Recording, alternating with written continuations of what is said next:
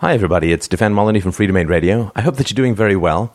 This is a, little presentation entitled Proofs of God and Examination.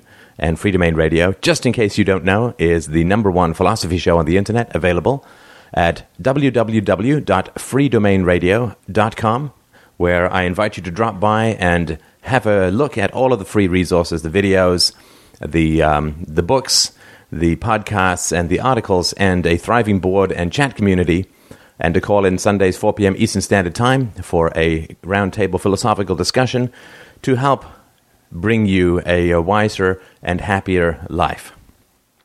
So, as always is the case in philosophy, we'll start with a definition. I don't think this one is too surprising or radical when we say that God is an eternal and immaterial consciousness, all knowing, all powerful, morally perfect, all the superlatives you can throw in a cannon and fire at the sky.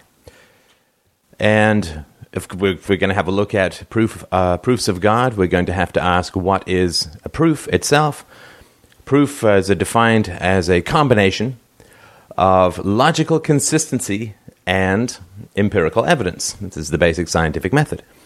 Logic is the necessary but not sufficient requirement. You need to have logic, your theories need to be logically consistent, but it doesn't mean just because they're logically consistent, they're necessarily true.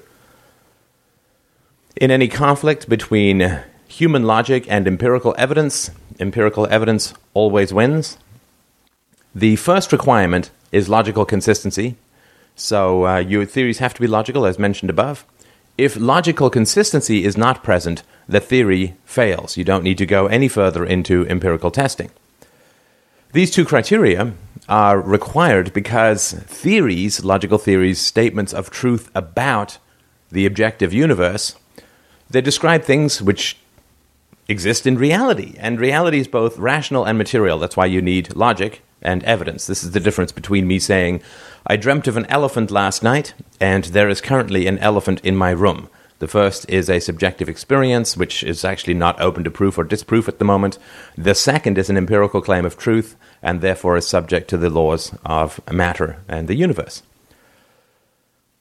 So here's an example of a theory that is logically sound but incorrect. If I have a theory that says objects are going to fall to the earth at an acceleration of 9 meters per second per second, or for those of in the United States, that's 50 parsecs. If my theory is logically inconsistent, um, okay, like I say, all right, see, objects simultaneously fall to the earth at an acceleration of 9 meters per second, and also at minus 9 meters per second per second, then we have something falling down and falling up at the same time, which is impossible. We don't need to test it. Uh, it is not an ambiguous uh, theory where we say, well, there's no proof of things falling up or down at the same time, so we have to sit on the fence. On this one, we say, no, sorry, things can't fall down and up at the same time, and therefore your theory fails. On the other hand, if my theory is logically consistent, if I don't make the aforementioned mistake, then we need to test for evidence. So we let things drop uh, in that sort of cannonball and orange Galileo thing from the Leaning Tower of Pisa. And um, if we find out that the correct number is 9.8 meters uh, per second per second, then we um, find that even though my theory is logically consistent, say things are falling down, the number is incorrect. The empirical test doesn't back it up. And so that doesn't work at all, and that's a theory that has failed. The theological thesis God exists. That, of course, is the uh, basis of religion. So the first question the philosopher will ask is okay, well, God exists, but compared to what? When we say God exists, we ha- you got to have what's called a null comparison, or a standard against which the statement can be measured. So we have to say, well, God exists, and we're going to measure that relative to God not existing. There have to be those two conditions, otherwise, it's a nonsense statement. It doesn't mean anything.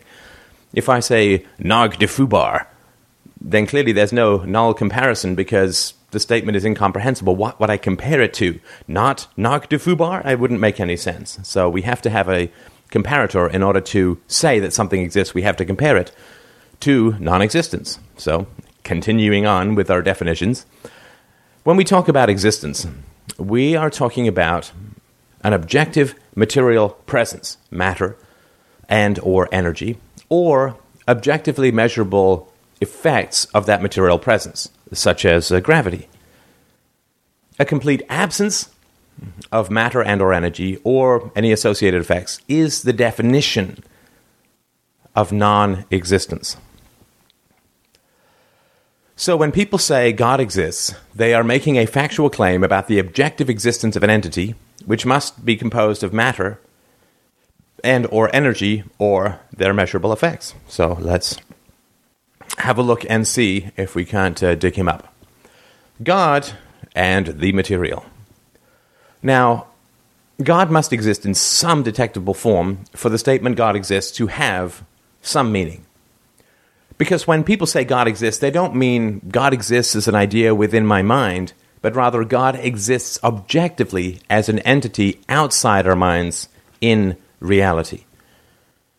But of course, if God exists outside our mind and existence is that which is composed of matter, energy, or its effects, God must be detectable in order to qualify as existing in some objective manner.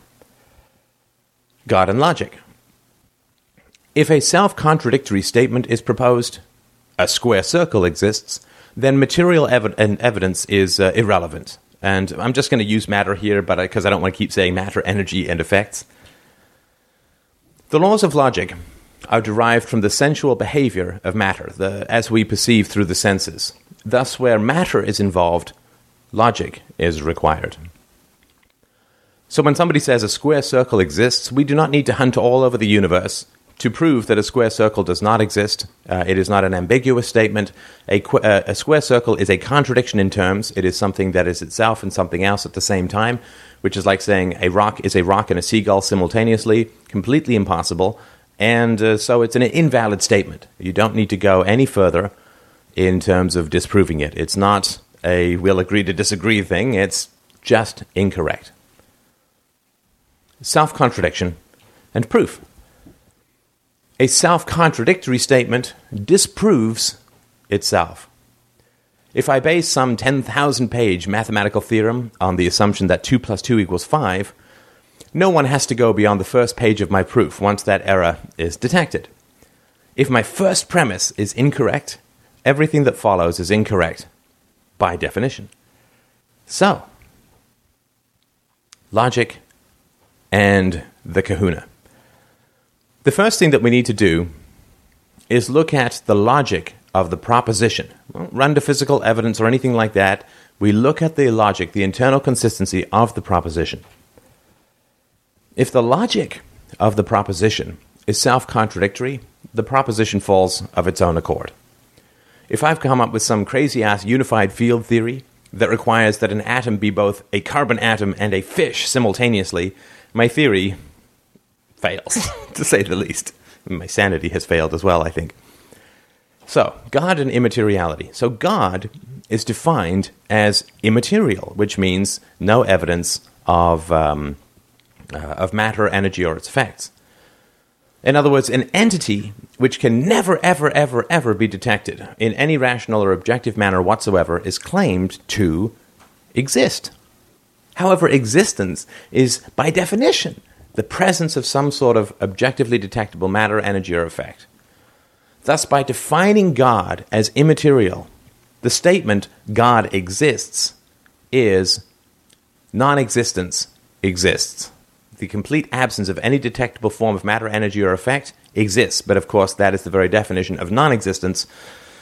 So here we have a square circle, a completely contradictory statement. And it fails. God, knowledge, and power. Here's another example God is defined as all knowing and all powerful. So, does God know exactly what he or you or I is going to do tomorrow? If God knows exactly what he is going to do tomorrow, then God is all knowing. But then cannot be all powerful because he doesn't have the capacity to change what you or he or I are going to do tomorrow. If God has the capacity to change what he is going to do tomorrow, then he can be all powerful because he could do anything he wants, include change his behavior tomorrow, but he cannot be all knowing. And putting God outside of time does not solve the problem, as we shall see all too soon. God and consciousness. God is defined as consciousness without material form. However, consciousness is empirically an effect of matter, in that no consciousness is ever present without a physical brain. Ever, ever, ever. In the same way, we can look at gravity as an effect of matter, in that no gravity is ever present in the complete absence of matter. So, since consciousness is an effect of matter, the mind is an effect of the brain, defining God as consciousness without material form is exactly the same as saying consciousness equals the complete absence of consciousness, which is a complete contradiction and cannot stand. God and energy. God is defined as an undetectable form of energy, if we say it's not material. However, energy is defined as a force or influence that can be detected. If you can't detect it, there's no energy. Where no force or influence can be detected, there is a distinct absence of energy. In the same way, where no light can be detected, there is an absence of light, or what is scientifically called the darkness. Thus, if God is defined as an undetectable form of energy, the statement is exactly the same as the absence of energy equals the presence of energy, which is a contradiction, and cannot, and does not, and will not, and never will stand. Ah, God and complexity. God is defined as the most complex life or consciousness in existence. Ah, but God did not evolve from any simpler forms of life. God has always been. However, empirically, scientifically, biologically, evolutionarily, complex life can only arise from less complex cli- uh, life through the process of evolution. Greater complexity is thus always an effect of the competition for scarce resources over time and can only result from less complexity. God is defined as the most complex life, but was not subject to a process of evolution over time, but rather began, or always was, complex. Thus, God equals complexity is a contradiction because complexity only arises over time through evolution, biologically or in terms of any life form that we've ever known. God and time. So, theologians or religious people will often attempt to rescue the thesis of God by saying that God is outside of time, time, time, time. However, the concept of material existence always requires time.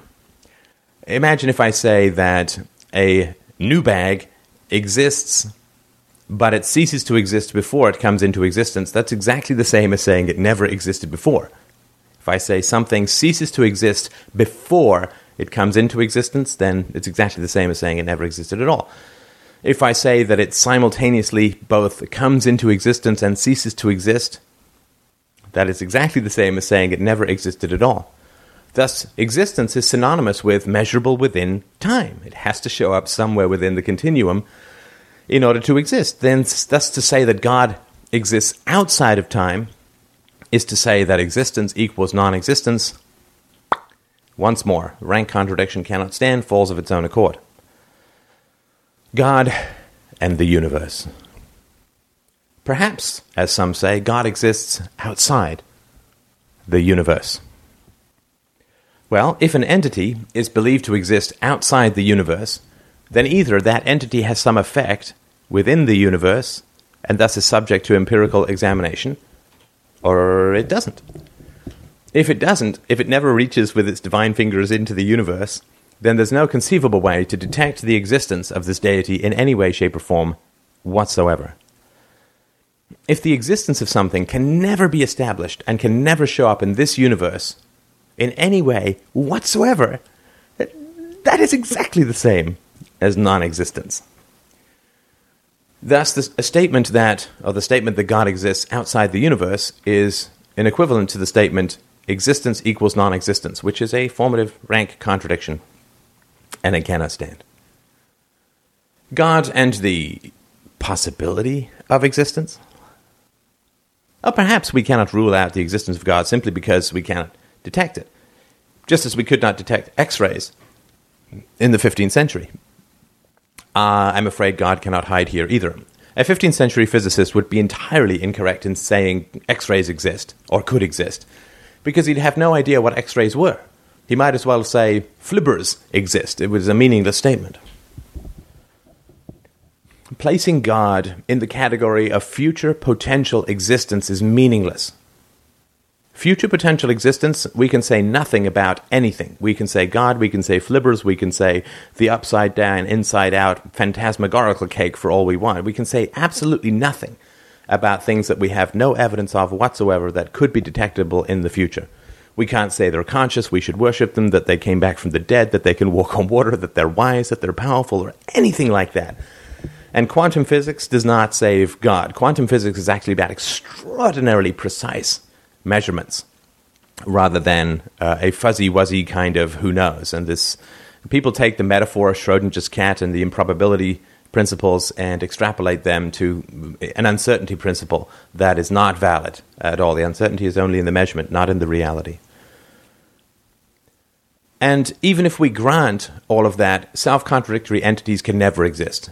So, a 15th century physicist who says an atom can be both a carbon atom and a fish at the same time would be incorrect uh, from here until the end of time because self contradictory statements cannot exist. If I say one day there will be a square circle, I am completely and always and will be incorrect. So, the problem is not that we can't detect God, but maybe we can in the future.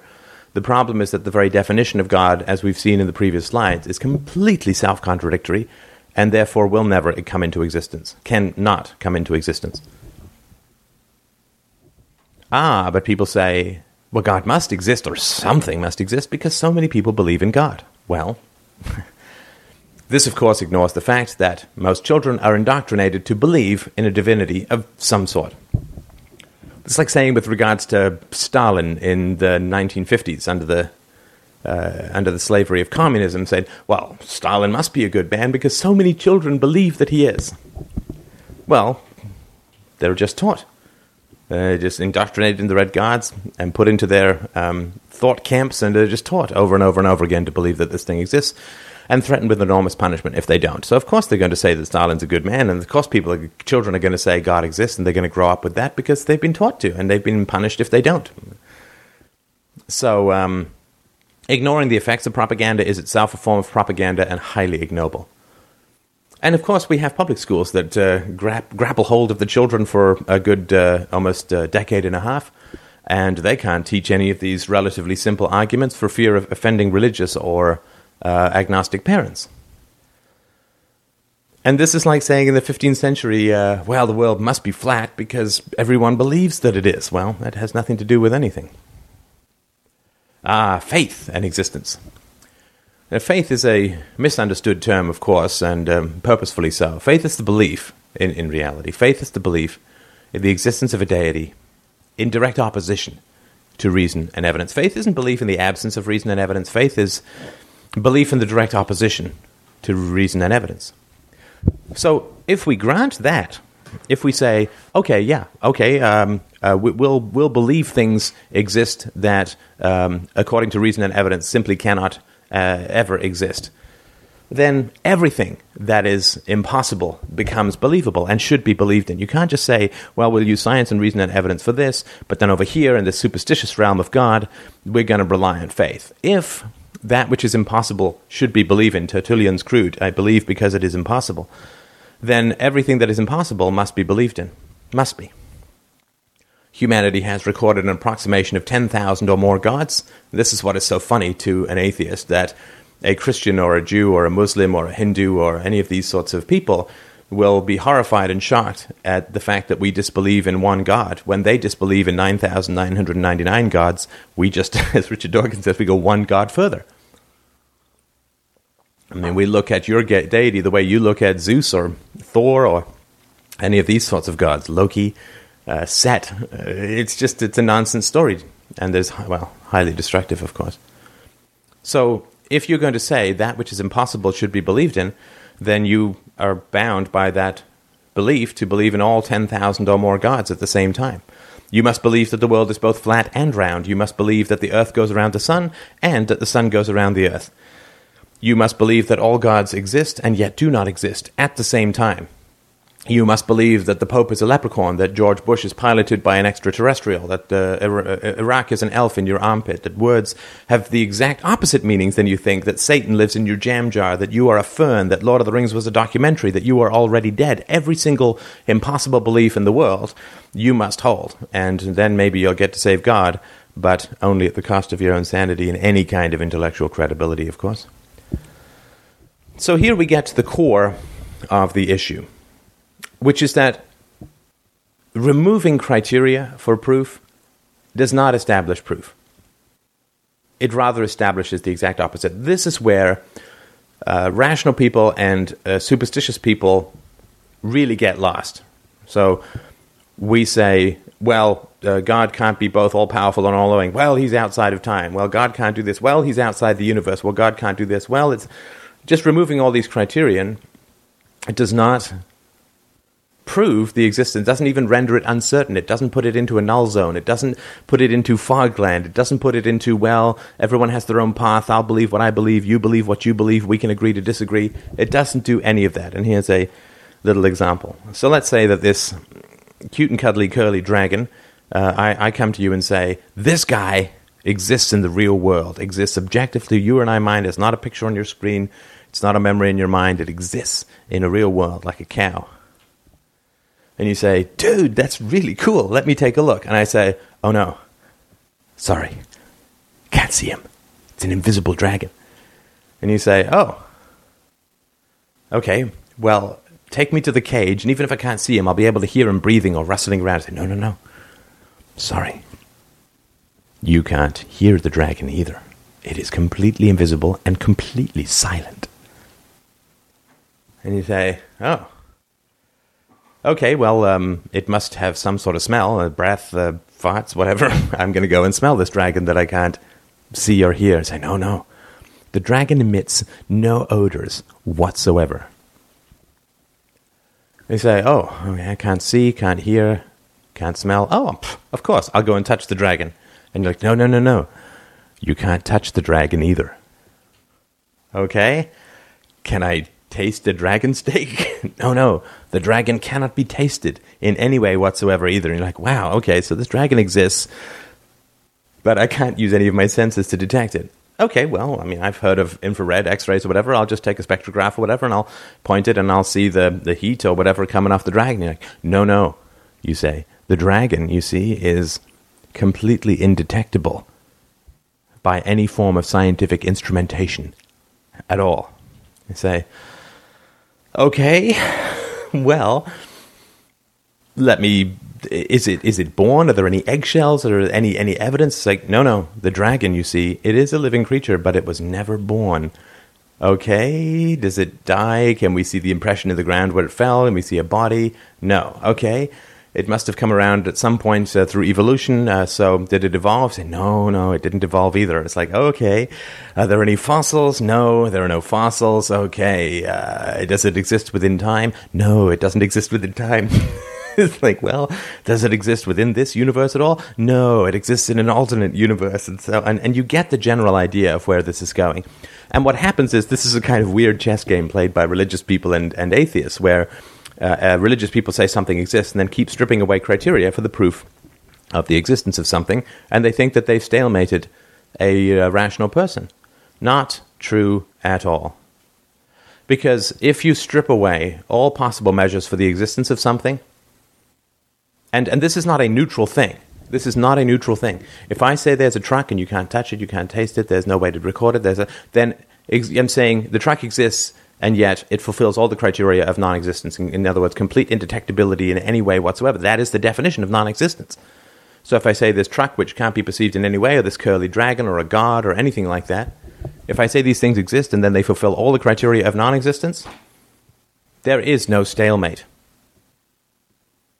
There is no doubt. There is no stalemate. There is no gray area. This thing doesn't exist.